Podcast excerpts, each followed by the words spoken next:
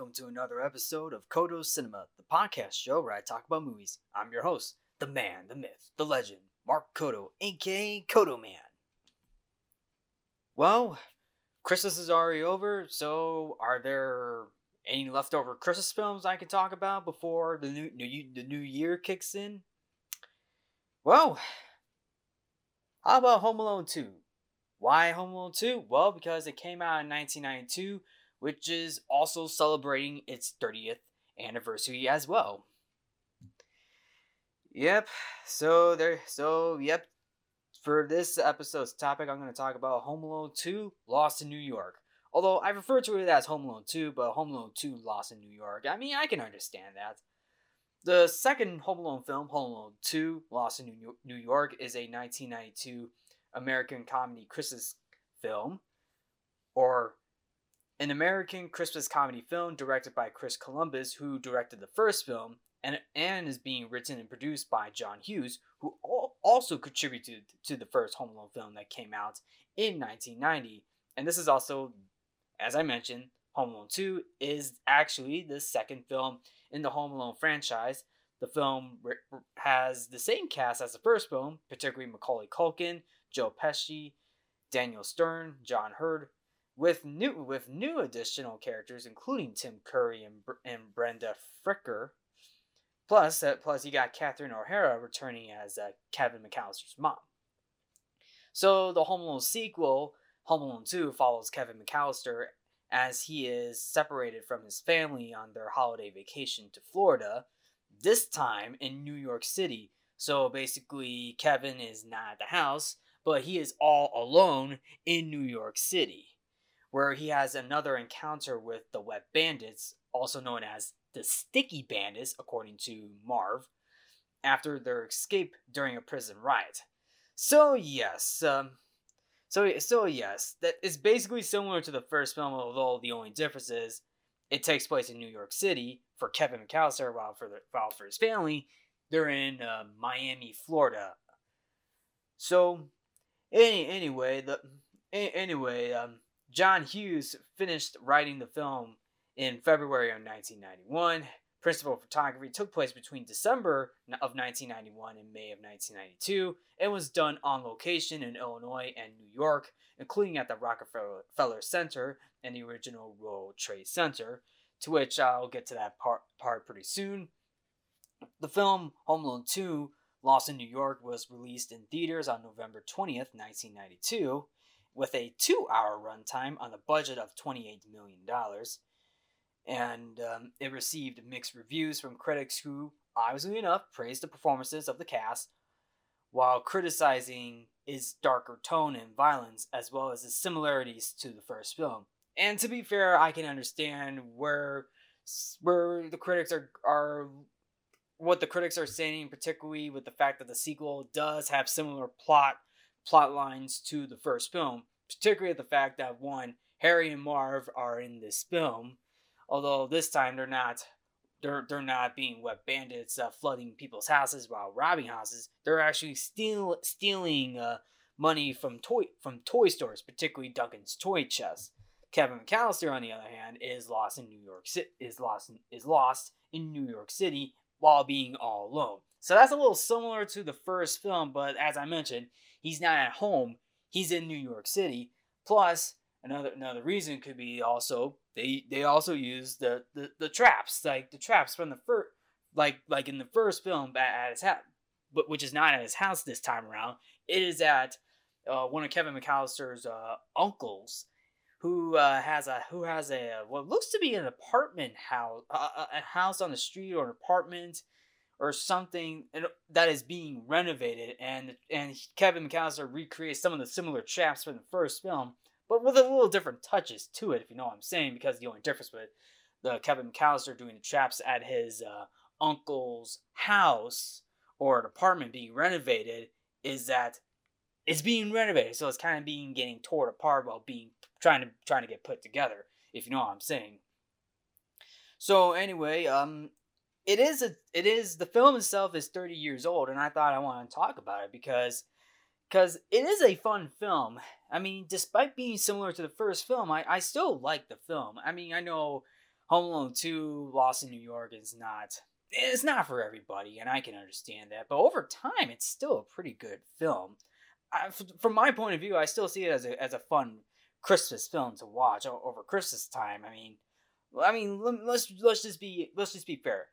The original Home Alone film that came out in 1990 is a classic. I mean, it wasn't even perfect to begin with. I mean, uh, a lot of people had mixed thoughts about the film too, particularly with the slapstick and uh, and the violence that's going on, mainly because of the traps that are being presented in this film.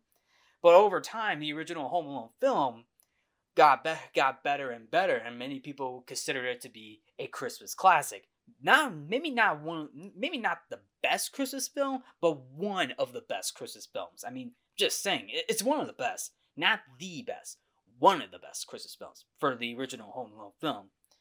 Now with the se- now with the sequel, it's up there. I mean, it's not it's not one of the best sequels, but it's obviously I, I it's, it's, it's obviously uh, the best sequel in the Home Alone franchise, aside from Home Alone uh, three, four, five, and six. Oh my goodness, the Home Alone six that that little um, that that little Disney abomination that came out in twenty twenty one.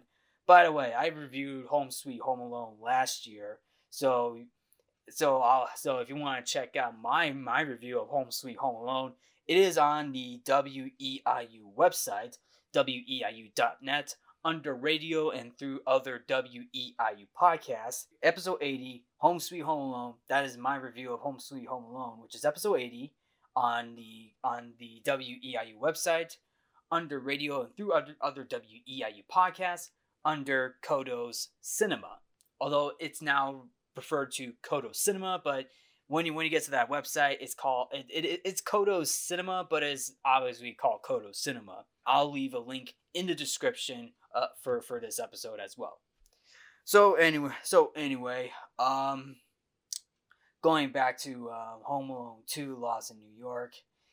I mean, it's not really it's not really much to say, but knowing the fact that yes, Kevin is in New York City this time, but but the thing is, he he was able to go with his family this time around, so it's a little different. The fact that yeah, his family left Kevin McAllister behind at at his at his home, but now he goes with the family.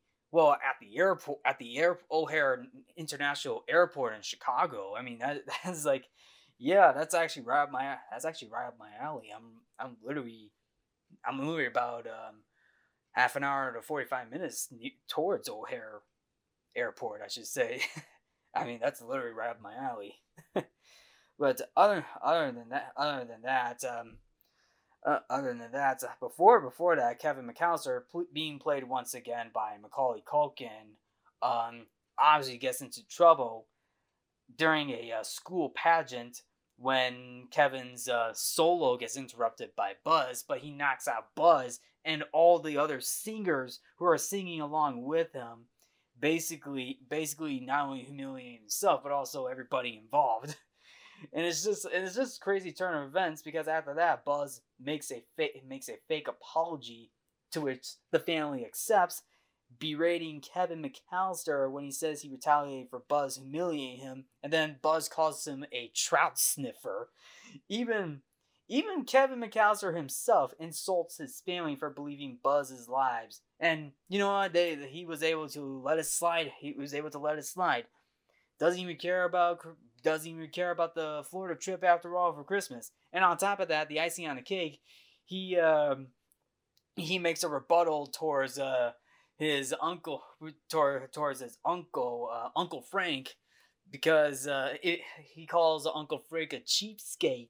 Like actually, the quote itself is like it's like, "Oh, wouldn't spoil your fun, Mister Cheapskate?" And this is this is going towards Uncle Frank because in the first film, when uh, Kevin McAllister messed up the pizza pizza night dinner in, in the first film, Uncle Frank calls uh, Kevin McAllister a little jerk and the rebuttal was basically Kevin McAllister calling Uncle Frank a cheapskate in front of the entire family. And the, and the entire family was left speechless. I mean, that's technically a rebuttal. Oh my goodness. That's literally a rebuttal for the uh, little little jerk line, if you know what I'm saying. But um, but yeah, and the, and then you get the classic um, mother and mother and son argument about like you'll spend hey you'll you'll spend you'll spend Christmas time alone. Maybe at a different location maybe at a different location instead of the house you know? Yeah that's actually what happened and this that's actually what happened Kevin McAllister was able, was able to spend Christmas in New York City although the family do come come along for that once they realized that Kevin McAllister took his father's credit card. Although he doesn't know I don't think he realized that it was the credit that it was his father's credit card because the thing was Kevin McAllister was holding his father's bag because because he was trying to get batteries for his recording device in the middle of in the middle of in the middle of the airport while everybody's running to their uh, to their air to their airline gates or something. Well, to fly to fly to fly out of Chicago, and that's and that was like that was actually a big mistake on Kevin McAllister's part. He should have waited until he got until he gets on the plane to put in batteries for his recording device. But you know, you gotta keep up with the plot of the film because um, because Kevin McAllister realizes once he got to New York City, he re- like he knows that he got on the wrong flight. Saying, "Oh no, my family is in Florida and I'm in New York." The same thing with the fa- with Kevin McAllister's mom when they were at the um, when they were at the terminal or were at the location, you know, the baggage claim, the baggage claim where they're trying to claim their bags and um, Kevin McAllister's mom was was like Kevin and faints because because she lost Kevin again, but now lost in New York. You know what I'm saying? it's just hilarious. It's just funny. It's just funny but surprising too because the McAllisters did it again. They lost Kevin twice. Yeah, they lost Kevin McAllister twice. So anyway, anyway, now Kevin's in New York City, and um, and the fact and the fact is uh, he's enjoying New York City so far, and we do get a pretty nice montage of Kevin McAllister going through uh, different loca- different locations. He's riding a taxi and going over the the um, one of the bri- one of the uh, bri- one of the bridges. I don't think it's the Brooklyn. I don't think it's the uh, Brooklyn Bridge. It was probably something else. I forgot what bridge it was. It was I mean, it was it probably a different bridge? I, I don't think it was Brooklyn Bridge or something. But other than that, uh, he was able to go through, go through Chinatown, where he actually bought uh, fireworks that were actually used at the end of the film as a, uh, I believe it was a beacon or something to alert the, the to alert the police that uh, that Kevin Costner caught the uh, the wet bandits, Harry and Marv. And uh, and then he looks through a one of those like um, one of those like weird telescopes, you know, not with the one eye, but like one not with the one not with the one lens, but two lenses. He was able because he was seeing through those to see the Statue of Liberty, and then and then we get this, and then there's a shot where Kevin McAllister is on top of the World Trade Center. Now, now this is where I'm at right now because in other versions on the other versions of Home Alone 2 that they played on TV, particularly with freeform of the whole sequence with Kevin McAllister going on top of the World Trade Center was was cut out because um because the reason being because of 9/11 and and the fact that this film came out in 1992 and the fact that the whole um, 9/11 attacks happened in September of 2001 real was really um, it was really difficult. That was like a difficult situation. The fact that Freeform cut that thing out was, I, I guess, um, I guess you could say just to be safe, but other times, uh, I mean, to me, it almost feels a little, um, how do I say this? Inconsistent because if you listen to the music, you listen to one of the songs. I mean, one of the songs was playing it was a Christmas song. I forgot what Christmas song it was. It was being played at the start where Kevin McAllister was inside that taxi and going about to go into the city of into the city of New York City. At the very end, where you where he was looking at the Statue of Liberty, part of the song cuts immediately to the end, meaning that that part of us there was a there was a mix missing section of that of the music cut out because the reason why because it was edited out due to the world tri- due to the fact that, that the next shot sees Kevin McAllister going on top of the World Trade Center, but we don't see that. But we don't see that on TV, particularly with Freeform, because that's being cut out and it cuts next to Kevin McAllister's parents uh, talking to one of the police officer police officers or um, one of the airline securities in uh, in Florida discussing what happened to uh, what happened with the Kevin McAllister. So yeah, and then uh, mo- moving forward, as we enough, we get to see uh, Harry and Marv. Return, Harry and Marv return, put, being played by Joe Pesci and Daniel Stewart. Love those two guys. Those those two guys are awesome. I also like the fact that Joe Pesci tries so hard, particularly going into the whole trap section. He tries so hard not to swear, and that's just that's just makes makes me laugh. And and and he and they their their plan is to uh, rob rob Duncan's toy chest in um, in New York City dur- during the nighttime on Christmas Eve, where everybody goes home for their little holiday break. Kevin McCall and then um, Kevin McAllister checks in at the Plaza Hotel, Plaza Hotel, and he runs into um, he he runs into uh, a couple of hotel employees, particularly the fact that we get Tim Curry, Rob Schneider as one of the uh, hotel as as two of the Plaza Hotel employees, and um, Tim Curry was a lot of fun at uh, Tim Curry was a lot of fun in that film. I'm, I'm not gonna lie, he was he was definitely having having fun at at at, at that hotel. He was having a lot of fun playing playing the character inside the hotel. And on um, top of on top of that, Rob Schneider plays the the bellman, the bellhop, and he was funny too. Rob Schneider is funny, including uh, Dana Ivey, who is a who is a desk clerk at the Plaza Hotel, who helps check Kevin McAllister into the hotel. Oh, by the way, uh, Donald Trump even makes a cameo appearance in that film, giving Kevin McAllister's direction to the front of the lobby. Because um, if, if because uh, for those of you who don't know, long before Pre- President Donald Trump's uh, election election, he was a very popular uh, businessman. He was a he was a businessman who who um, who was who was one of the, who was a, one of the few uh, business owner owners, and in, in this film, Donald Trump is basically the owner of the Plaza Hotel at the time, and and fun fact, he allowed uh, uh, d- director Chris Columbus to to shoot the scenes in the hotel lobby in exchange for a cameo in the film, in addition to the standard fee for film productions. So that was a little uh, that was a kind of like a little Easter egg too, for for those for for those you know don't know the history of Donald Trump long before his presidency. So, so, so there, there you go. Now, um, now Kevin has a lot of fun at the hotel. He orders, uh, room ser he orders room he orders like room service and uh let's be honest that's not gonna go well on the bill because at the very end of the film he spent over $900 on room service.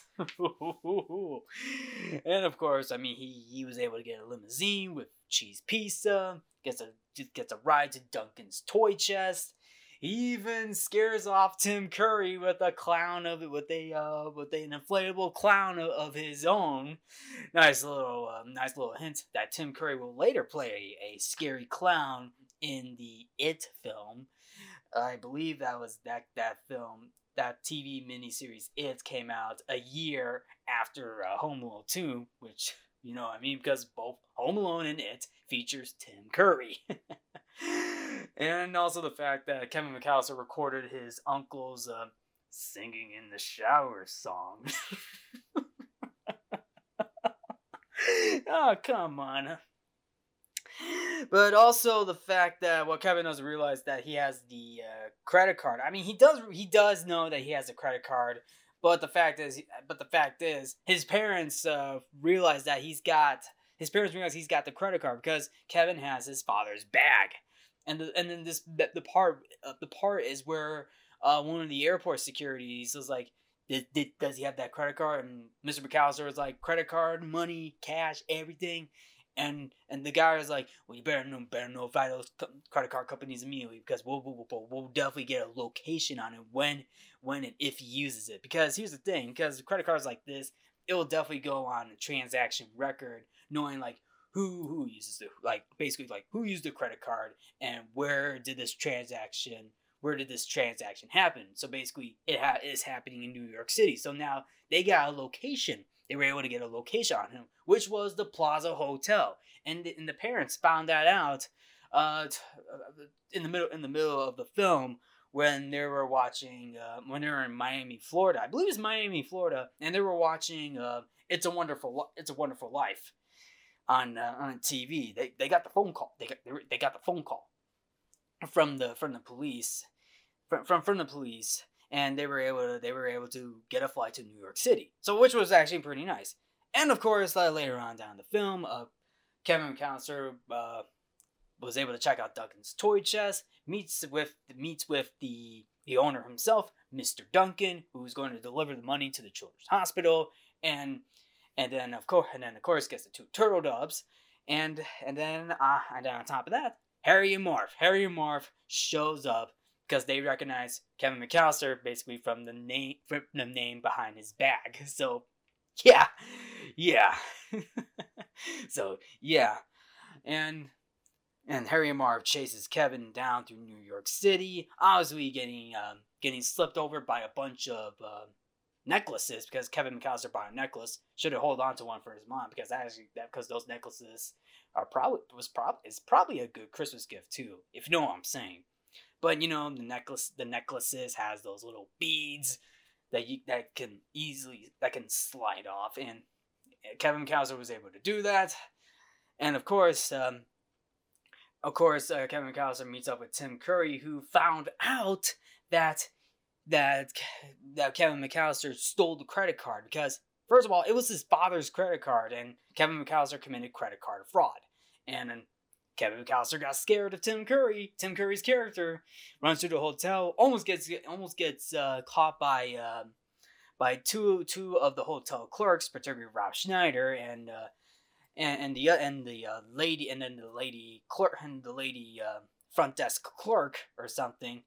But but of course um, they were stopped by uh, Kevin's trick old trick in the book, fooling the hotel employees that that of that there is basically somebody else in the room from uh, Angels with Even Filthier Souls because Kevin McAllister was watching a, a, a um, film within a film film called uh, Angels with Filthier Souls, which is basically a callback to Angels with Filthy Souls from the first film.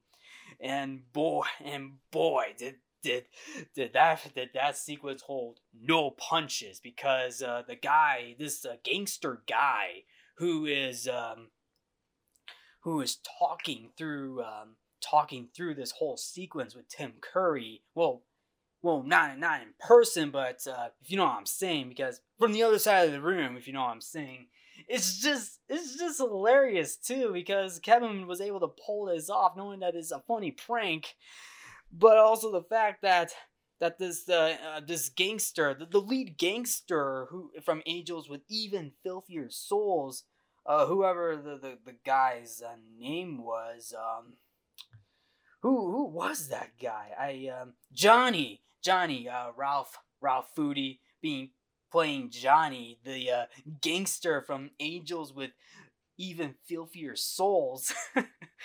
Just imagine if that was an actual film. Just imagine if that was an actual film. Like Johnny is telling uh, Tim Curry's character Hector or concierge, the, the concierge, that he was up at Kevin's room last night and I smell you getting off the elevator. You were here last night too, wasn't you? and then he goes off by saying, You was here and you were smooching with my brother. Basically, he thinks, um, basically, um, basically, knowing the fact that Tim Curry was was like was completely in shock and confused because Tim Curry's character, the concierge, was just up there just to check in with not only Kevin, but he thought that it was his father up there. But it seems like he's pretending that Johnny is Kevin McAllister's father. I mean, but then he keeps going and going, saying that the concierge was smooching um some of Johnny's like well-known buddies like Snuffy, Gale, Leo, Little Mole with the gimpy leg, Jinx, Donny Bob, Cliff, and then this this last part, Cliff, because one of the officers who was with the concierge and the other hotel employees, his name is Cliff, and I got a huge laugh out of that because seeing the name Cliff, the, the police officer Cliff, and the Cliff is like, it's a lie because he thinks he thinks the concierge made out with this guy. I was like, holy, holy cow! I mean, wow, the '90s were were were, were definitely a different time. The '90s were definitely a different time, if you know what I mean. Yep, you know, definitely know what I mean.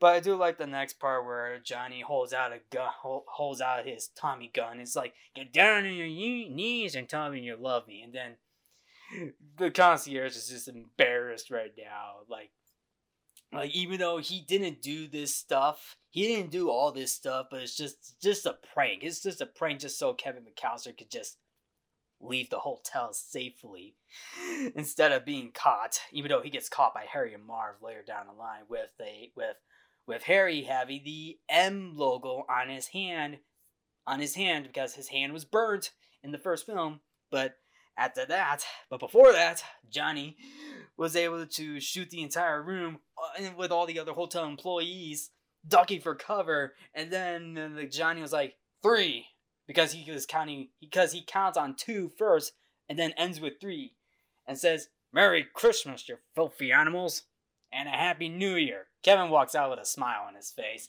Obviously enough kevin mcallister gets caught by harry and marv but somehow uh, this lady throws in some, some super punches in front of harry and marv. Kevin escapes but somehow gets lost in the park somehow gets lost in the park during the dark. And this is where the part where it gets really, really dark. Like, I can understand where some some critics are saying criticizing the darker tone because it's basically like the end of the second act going into the third act. It does get pretty dark. Well, mm, during the because it's nighttime. Yeah, I get it, but it's just the fact that uh, Kevin is lost in New York now, and he's seeing all these strangers in the dark. Like they're basically like creepers. Like, jeez, like he even bumps into one that says, Watch it, kid! and then meets up with two with two uh, two female smokers smoking smoking away saying hey looking for someone who needs to read a bedtime story. Start laughing. And then meets up with a taxi driver who looks like a literal frankenstein's monster. And then kevin mcallister leaves goes ends up in the park who actually meets some pigeons and he was able to like uh, use three of it, one of his cookies that he got from the hotel to feed the pigeons. And of course, he meets the pigeon lady, the and and he meets the p- pigeon lady earlier on in the film, but he meets the pigeon lady again. The pigeon lady is being played by uh, Brenda Fricker. That's her, that's her name. That's her actual name. Brenda Fricker is the actress playing the um, the the the pigeon lady. And at first, Kevin McAllister was scared because knowing the fact that he thought that she was creepy. But no, but no, not really at all, because it turns out they they both have a conversation at Carnegie Hall well for during a Christmas concert and they were able to share like their side of the story. Kind of similar to Old Man Marley in the first film.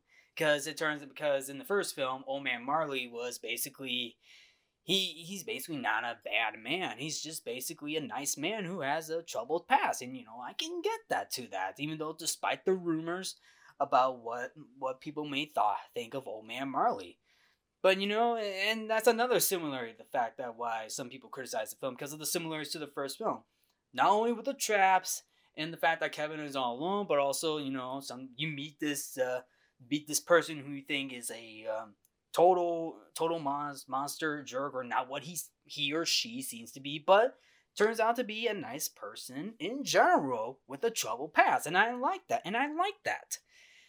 And I like how they share how they were able to share their how they were able to share their stories, like the pigeon lady and old man Marley. Now, after that, Kevin McAllister is walking walking along. Well, actually, before that, he was able to reach his uh, his uncle's house, Uncle Robert's. Uncle Robert McAllister. That was the house or apartment on the street that's being renovated. Although not at home because he doesn't because Kevin McAllister doesn't realize that it's being renovated. But um, but then he, he but then obviously he goes does go to the park it, right after that, and I already mentioned that. But then he goes by a children's hospital with the Christmas star, and he remembers this quote from uh, Mr. Duncan saying, "All the money in the cash register, Mr. Duncan will deliver it to the children's hospital." And then you hear uh, Marv saying, "And then at midnight tonight, we'll hit Duncan's toy chest because um, Marv just spoiled it to Kevin McAllister." And then we get the we get the famous music from John Williams, the um, the Carol of the Bells mixed with the traps theme because Kevin McAllister is, is setting up the booby traps at his uncle's renovated house. He was able to build the traps, and what, what, what did you know it? what did you know it? The obviously enough, you get the whole trap sequence, and my favorite my favorite trap, obviously the flame flamethrower, but this time, but this time but this time, um, Harry gets blown up by it in the toilet because because Kevin McAllister used some flammable um, liquid that blows everything up. It was so funny. Marv probably gets the worst out of it because Marv gets hit in the head with a brick four times. And look, I realize that in real life, he would have been dead. He would Marv would have been dead in real life with those bricks. It's a movie. Sometimes you gotta turn your disbelief off, and this is where some of the critics are basically criticizing because of the slapstick and the violence that is being presented in the film, particularly with the traps. I think this is the point in time where you kind of need to turn your disbelief off. Even, even there was even a YouTube reaction from uh, from a doctor who actually reacted to, to many of these traps, and it's a pretty funny. It, it is a pretty funny YouTube reaction too. But I could get I can get it where people are saying like, yes, it it, it will kill you in real life, but in a movie, this is a movie, so it's kind of slapstick if you know what I'm saying. But obviously, you know, with all the traps being being presented, I mean, Marv got the worst out of it because he got hit in the head with bricks, fell off like a feet, of like five feet, five feet into the basement. I mean, gets hit in the head with a bag of flowers, and of course, and of course, and of course, I was, you know, falling, Harry and Marv falling uh, like m- many feet below to to the bottom to the bottom of the street with barrels of paint falling on top of them. And of course, they were able to catch Kevin, catch up with Kevin McAllister. But on top of that, Harry had a gun. Harry has a gun. It ends up at Central Park. Yeah, they end up at Central Park. Harry is about to shoot shoot the little kid with a gun. Harry, and oh boy, yeah, yeah, with a gun like that, and and just imagine it was cocked that would have been a uh, that would have been a PG thirteen rating right there instead of a PG film, if you know what I'm saying. But on top of that, um, before that, before that very next part at where the birdly bird or pigeonly rescues Kevin, we cut to um, Kevin McAllister's parents at the Plaza Hotel, where uh, Kevin McAllister's mom gives a good good earful to the concierge, saying that you scared away my son, and it's Christmas Eve because of you. Our child is lost in the biggest cities in the world. And she she gives him a good slap too at the very end when she was about to go hunt down, well not hunt, well find Kevin, her son Kevin, and it's just it's basically funny because uh, Mr. McAllister was like, told the concierge that uh, what the after he said like believe me, your, your child is lost in one of the biggest cities in the world. And then Mr. McAllister was like, could you please stay out of this? Because, yeah, because the McAllisters had enough with this guy, with this guy. And then, and then Mrs. McAllister had enough. So she slapped the concierge in the face because of the fact that he scared Kevin away. Because Kevin's a child, 12 year old child. Although, yet again, or no, was he eight? Um, no, he was eight. I think it was eight. I think he was eight years old. Maybe nine. I mean, I don't, I, I don't know the age to be to be exact. I mean, obviously, Kevin Macaulay Culkin was about eleven or 12, 12 years old when this film was made, I guess. But on top of that, but on top of that, um, but on top on top of that, I mean, Harry and Harry, but on top of that, Harry and Marv did rob the toy to- toy store. Even even Kevin McAllister give a crazy um give a crazy seesaw trap where it sends Harry flying in the air on top of a car, breaking his back. And that was before all the trap sequences happened. But then, flash forward to the um, to the park where Kevin McAllister was about to meet his demise. Thankfully, the bird lady, the pigeon lady, shows up and and comes to the rescue by throwing bird seeds at at uh, Harry and Marv, and all the pigeons attack Harry and Marv, basically pecking pecking the, the, the bird seeds off their faces, leaving with a boatload of feathers on top of them. I also like at the very end where Kevin McAllister uses the fireworks to catch the police police officer's attention. The police arrest Harry and Marv. Marv drops all the Marv drops drops bombs by saying like, "We missed the premise presents." Oh, I'm sorry. Uh, oh, we were robbing we were robbing Duncan, Duncan's to- toy chest. And then Harry was like, "Shut up, Marv!" And then a pigeon comes out of comes out of Marv. And it's funny because now he drops another one where he's saying like, "We just got out of jail nine months ago." I guess the I guess those four bricks and bricks to the head kind of gave you concussion there, didn't you, Marv? Mm-hmm. Yep. And then obviously Harry and Marv are arrested. Um, Kevin McAllister was able to be found by his mom at the Rockefeller Center. You know that Christmas tree at the Rockefeller at the Rockefeller Center in New York City, and of course, uh, uh, Mr. Duncan was able to. I, I, guess Mr. Duncan was able to get the money back from Harry and Marv because Harry and Marv did steal the money, but I guess the police were able to retrieve it and return it to Mr. Duncan so he could bring it to the children's hospital. But Kevin left a note on on a brick because uh, Kevin McAllister was trying to stop the bad guys from robbing the toy store. Which, he, to be fair, he did succeed. Although I don't know if if I didn't know if he was he was able to get the bag back, but I'm pretty sure um I'm pretty sure he did because I heard uh, Mr. Duncan saying I'll make sure to deliver the money to the children's hospital immediately. But he was able to read a note, um, apologizing to Mr. Duncan about the window, and of course, um, you know, he he thanking him for the turtle doves as well, and hey, if anything, if Mr. Duncan has assurance, Kevin that will be able will be able to send money from Chicago to New York if that's the case. And I like this little moment where um, Kevin and Kevin and his mom were able to see each other again. They both apologize, and of course, spend the night at the ho- at the Plaza Hotel. Wake up to Christmas morning, seeing all the presents, and it turns out the presents, all the presents were from Duncan's toy chest because Buzz noticed that all the presents were many of the presents, and one of the presents that he was about to open was from Mr. Duncan.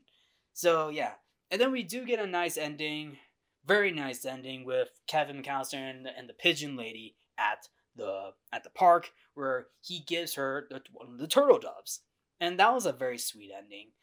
And then of course. Um, uh, Rob Schneider's character come comes up to the room with the bill. It turns out it was Kevin McAllister's bill from when he was at the hotel because Kevin McAllister ordered room service and hundred dollars, over nine hundred dollars on room service, and then the film ends with Kevin being shocked and runs back to the hotel, and then you get the music from John Williams being played in the background, and the credits roll. Yeah, simple as that.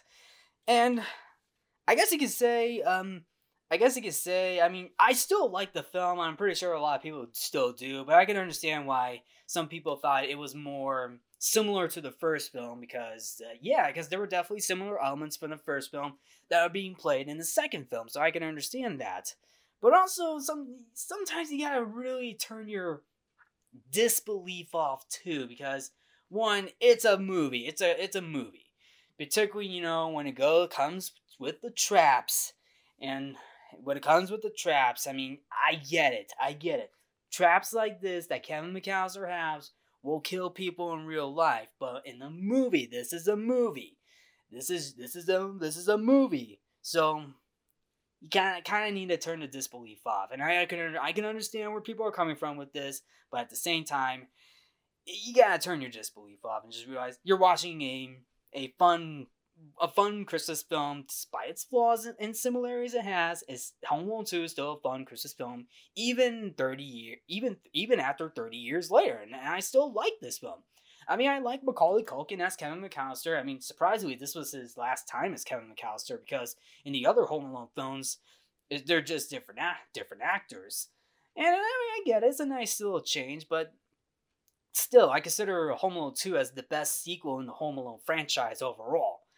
In my opinion, I mean, the other actors are fine too. Catherine O'Hara is still fine as the mom, John Heard as the dad. I like still like Harry and Marv being played by Joe Pesci and Daniel Stern. And of course, I mean, Brenda Fricker as the uh, pigeon lady was fine too, and I like I like I like many of the performances in this film. John Williams' musical score in this film still holds up. I I love John Williams. This was I love his music in, in the Home Alone films. Chris Columbus and John Hughes did a fantastic job with this film. I mean, to be fair, despite its flaws that this film has, it still holds up pretty well. And um, other and other than that, I think that's that's basically my take. My take on the on this uh basically breakdown Home Alone 2. I mean, what did you all think? I mean, did you like Home Alone 2? Did you think Home Alone 2 is better than all the other Home Alone films? I mean, let me know your thoughts in the comments. So, anyway, um, this concludes um, Codo Cinema Christmas month, and this also concludes the fourth season of Codo Cinema. And I will say this it's been a wild ride for 2022, but you know what? A new year is coming coming in. So anyway, um, I, I and so anyway, I hope you all listening to this were able to enjoy this. We're able to get a few, few, few chuckles in, maybe a couple of laughs, and maybe something you know, a little, little, little something to listen to. You know, when you're when you're not doing anything. But I thought, you know, I thought I'd like to like I thought I'd like to present this podcast because you know I it's a it's fun to do a podcast and you know express your own thoughts and opinions on what you think about different film about different films and of course different Christmas films as well that that are being played during Codo Cinema Christmas month and outside of that as well. So anyway, for those of you who are listening, thank you all for tuning into Codo Cinema and also have a merry have a merry Christmas, have have a happy holidays, happy New Year's Codo Cinema will return in 2023. And as, al- and as always, I'm your host, Mark Codo, aka Codo Man. Remember to watch movies and stay positive. Have a Merry Christmas. Have a Happy Holidays. And and 2023 is about is about to come in pretty soon.